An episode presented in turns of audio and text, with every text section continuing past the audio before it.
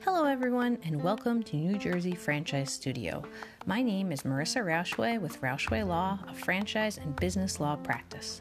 On this episode, I have the pleasure of speaking with Judith Feldman of Newmark Associates as she shares her wealth of knowledge on the New Jersey commercial real estate market and the steps for finding commercial real estate, particularly as a first time franchisee. Hope you enjoy. So I'm very excited to have Judith Feldman on this episode of New Jersey Franchise Studio podcast. Um, I know that there are um, a number of people out there, um, hopefully listening, um, who are uh, about to get started in a uh, search for commercial real estate in, in New Jersey. Um, it's definitely a, a, very common thing for a new franchisee. Um, so, Judith, I'd love to start by just giving everybody some uh, some of your background, um, just just to introduce you to everybody who's listening. Thanks, Marissa. First of all, thanks for the opportunity. Um, I've, I've been a commercial real estate professional for the past 15 years, all of which have been with Newmark Associates CRE, which is based in Morris County, New Jersey.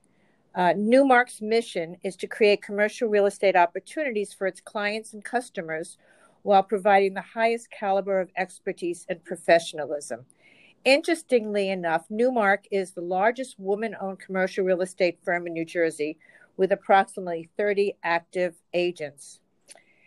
I came wow. to commercial real estate many years and careers after getting my MBA, having worked as a strategic planner in healthcare having been a retail business owner myself in a brick and mortar store, and having consulted as a certified art appraiser. Um, my diverse background has actually provided the experience of working with many different types of clients and customers, all of which have served me well in the world of commercial real estate. So, over the past 15 years, I've represented landlords, tenants, sellers, buyers of multiple types of properties retail, industrial complexes, office buildings, medical buildings, and professional condos. So I've come in contact with many different requirements and many different types of people. Um, thank you for that, Judith. Uh, that that's certainly really helpful um, to to know the perspective that that you're bringing. Um, I feel like to an area that a lot of people don't know too much about unless they've gone through, um, you know, either purchasing or, or leasing commercial space, um, and that actually dovetails, I think, quite nicely into one of my first questions. Is that you know. a, a lot of people are familiar with real estate in the residential context, either mm-hmm. renting or, or, or buying. Um, but I'd like to give people a better sense of, um, you know, the difference between a, a commercial real estate professional versus a uh, someone who focuses more on uh, residential real estate. Okay, and we both agree this is not to disparage the residential real estate professional at all. Oh, absolutely not. exactly. Um, I'm going to refer to CRE throughout the, our talk as commercial real estate.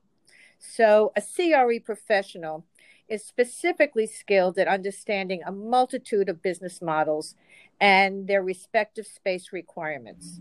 The language and issues pertaining to commercial real estate transactions are really quite different from those of residential transactions, regardless if it's a lease or sale transaction. For example, um, first and foremost is knowing the municipality's zoning for a specific site. Is it a permitted or a conditional use, or is it a prohibited use? As a CRE agent, one should be comfortable to talk with local zoning officers to better understand the current and perhaps future zoning um, that conversation might open up opportunities to avoid going down a dead end road, which is timely and costly. I always take it upon myself to confirm the zoning, and I do not rely on another broker's interpretation, even another commercial real estate agent's interpretation. Uh, knowledge of the market is also really important. The CRE has data access and bases not available to a residential broker. MLS will not suffice. The data available to a commercial real estate agent is includes the rental rates or purchase price per square foot. It provides trends in the rates and pricing and vacancy stats. Analyzing all of the above really provides critical data data in helping determine whether the asking is within the market and if the location is vibrant and conducive for that requirement. One does not want to go into an area which is on a downward trend, and the data that is provided to the CRE through our databases gives you that information. Um, thirdly, the CRE has a knowledge of lease terms, their implications, and then negotiating what's best for a client and what one would and one should expect that from the CRE professional. Since most franchises are retail properties, one can assume it will be a triple net lease. But one triple net lease is not the same as another triple net lease. One needs to know what the triple net encompasses, in what condition will the space be delivered, how is the replacement of a heating um, and air conditioning unit handled, how are the common light charges charged back to the tenant? And is the landlord willing to fit out the space, provide dollars for the tenant fit out, or provide free rent in lieu of the above? Are there restrictions as to the hours of operation? And is there an exclusivity clause to protect the tenant? The last thing you want is a competitive uh, business going into a, the same strip mall or area that you're in to assist the client in deciding on a given property for his business, you should expect the professional to do a side by side analysis of the terms offered on the various properties being considered by the tenant. Hey, hey, Judith, if I could just jump in. Sure. Um, first of all, that that's really helpful information. Um, just for somebody who may be listening, um, who is very, very new to this game, um, mm-hmm. can you just can you just let them know what you mean when you say um, a triple net lease? Sure. It's all the costs associated for the management and the operation of the building, of your space. So it could encompass insurance. You will pay utilities. It encompasses your your heating, your electrical, um, and any any other charges, management fees, snow plowing, landscaping that would be involved in a particular retail property. Got it. No, that I'm sure that's very helpful um, for again somebody who's who's new to this. Um, and sure. if, if if you could speak a little bit about somebody who's looking to purchase uh, a commercial property. Sure. So regarding the purchase of commercial property, the uh, professional should recognize and perform many of the analyses that would be involved in purchase of any property? Is it an investment property? If it is, the agent will analyze the tenant information, including the rent roll and lease abstract. In other words, when you talk about an investment property, it could be something you're going to use, but in addition to your use, the building also has other tenants that are generating income. Your professional will help you analyze that income so that you can determine if you're really getting the best value for the for the asking price. Furthermore, you'll have data to look at comps for such like properties. And you'd want to have a due diligence so that you could really explore and make sure that the municipality's zoning there's no is is in compliance with what you want. And furthermore, what does each municipality require in terms of the process for the change of ownership and tenancy? And sometimes it's the the most work comes in the last 10% of a deal. We mm-hmm. traditionally find it's really at the very end where all of a sudden issues crop up. And you need someone who's going to stay with it and not walk away once a contract is signed. Uh, so Judith, on on that point, um, that that that last ten percent um, that that that may cause a a, a delay or a additional time um, needed for this process, um, that that actually segues nicely into a question that comes up um, all the time um, when mm-hmm. um, I'm dealing with with franchise deals and and really looking at the time frames that are often in a franchise agreement that a franchisor gives um, a potential franchisee or a franchisee to secure property um, you know, that sometimes the property is, is or the location is already in the franchise agreement, but frequently right. not. And there's there's a time frame given. So I get this question all the time. You know, is the, for example, 180 days, 270 days, is it does that make sense um, in, in light of what um, needs to happen and, and the typical timeframes for finding commercial property.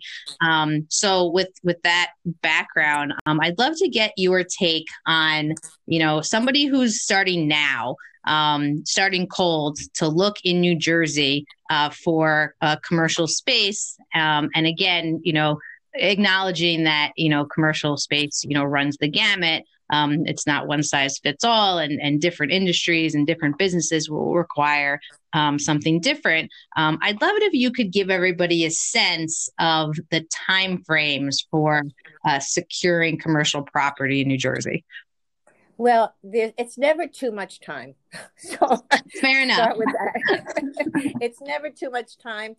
Um, I think 100, 180 days, six months is a fair is a fair is a fair time frame, and unless you're dealing with um, a requirement that requires any state approval, that mm-hmm. and we're going to put that aside. Yep. Um, so critical first is to your point is it is the franchisee given a defined geographic area if not then it really requires first of all finding someone that, with whom the franchisee can work with and that's a lot of asking local, local business people, talking to other franchisees, um, talking to other businesses. And what one should do is really pick up the phone, Google, and having a conversation with a professional. You should be interviewing a professional, and a professional should be inviting you to come in to meet face to face because that goes a long way in establishing a rapport because this person you are really dependent on this person to do a lot of legwork for you and to that point, the um, professional should really be asking questions, understanding your the business, determining the criteria, criteria that makes a particular area work for you. You should be conducting different searches of sites based on that criteria. That's easy. That just takes a few hours. What's critical is having that professional doing the vetting for you over the phone you know, asking other brokers of, of properties questions that are germane to you. Is there another tenant with a like business there? What are the hours of operation? That professional should be articulating all your key concerns so that you can rule in or rule out certain sites. And then it's a matter of really mapping it out and and then sending those particular sites and first and also does the landlord want your use? Mm. You don't want to go someplace where a landlord is not looking favorably upon your use. Otherwise, it's an uphill battle. So that's really an important question to ask a broker. Does your landlord want this kind of use? Assuming you come up with a few locations, you should be getting the vetting done. Now, a lot of that will be contingent on how quickly a broker gets back to your broker. Mm. But assuming they do, then you should be able to schedule some tours. And there's nothing better than a physical visit to a site. Right. And you want to go there during the day to see how vibrant and active this property is. You want to also go at nighttime by yourself to feel does it feel safe and secure if your business is in fact a business that generates clients uh, or or customers in the evening. All of this is really important for you, to, for the franchisee to be comfortable. Now, the next step would be assuming you've identified two or three possible sites, rather than a letter of intent, which sort of stipulates what you, the tenant, is willing to pay. Why give that information to a landlord? I, I prefer to do an extra step and issue a request for proposal and thereby I'm asking the landlord to formally state the asking terms. Now I'm in the position to discuss with the client what we want, how we want to counter, and what we want to do. And all of this can take place within a day or two. You know, it's, it's a back and forth, and there's nothing better than keeping the communication going. And if you can't get the communication from the broker, you're really counting on your, your broker to be your advocate. All right. And then finally, once you sort of get back that information, you've gone through the dance, and you should be going through the dance to, if you have two or three sites, you should be having your broker issue all these communications to the land, to the two or three sites, so that you're in a position to really analyze what your options are. Mm. And and what you want your land your broker to do is really provide you with a good side by side analysis. And that would encompass not just the rental rates, but all of some of the, the other issues, hours of operation, access, all the things that are really important to you, the tenant. And then once you basically get those, you've sort of made a decision, that's when I really like to issue an LOI so that we have one correspondence between the the broker for the tenant, the broker for the landlord, listing and stipulating all the agreed to terms. Because if you have to try to go back through emails, it is very confusing. And at that point, I like both parties to sign off on an LOI, which stipulates the agreed to terms. This becomes the basis by which the attorneys can start to draft the lease. I can't tell you how many times um, leases get, I'm going to use screwed up because That's no right. one is really, no one really gets, no one's really clear as to what are the agreed to terms. Yep. And so I find a signed LOI after all the other correspondence has been done is really a very useful tool.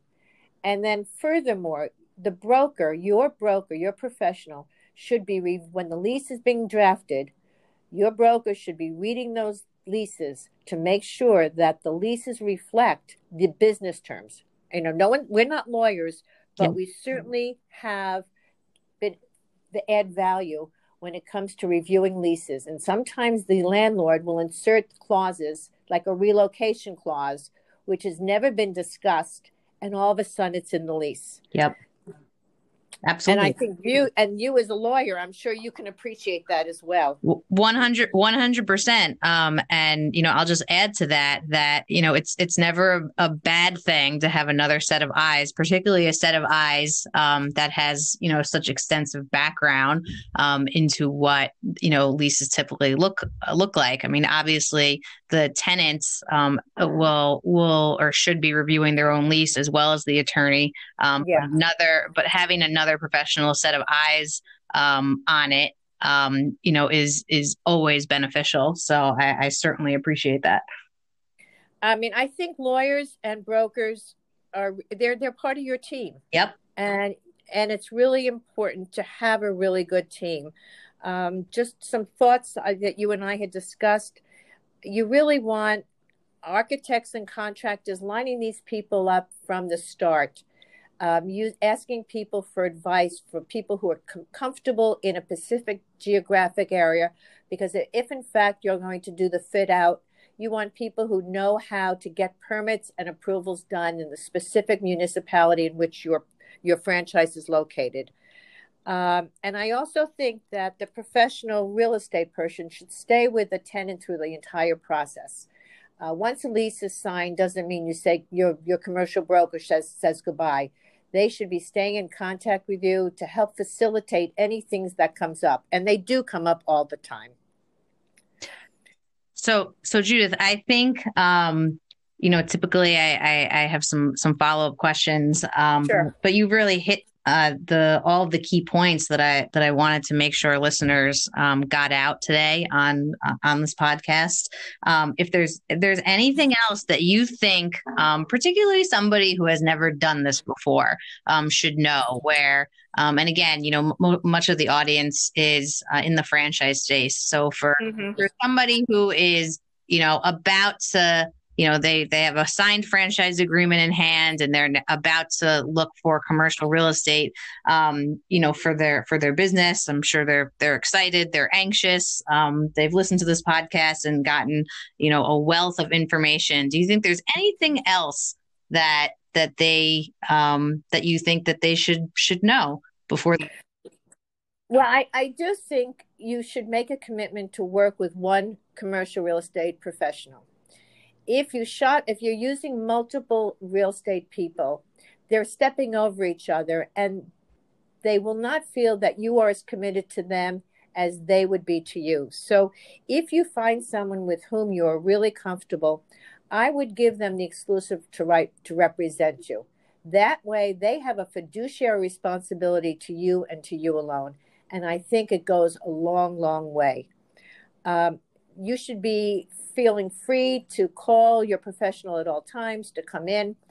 It's really a, a long term relationship, and your the success of the tenant is a reflection of the success of the broker. And a good broker feels very invested in the success of their tenants.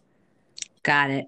Um, well, Judith, like I like I mentioned before, I think this was uh, a wealth of information um, in in the the short time that that we had here. So I wanted to thank you again um, for for sharing this information for everyone.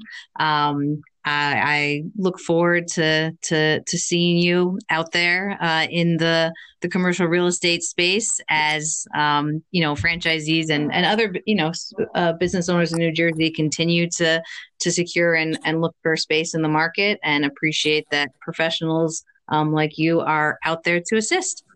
Marissa, thank you for the opportunity. I really enjoyed it. You got it. Have a wonderful day. Thanks, you everyone. Thank you. Bye bye.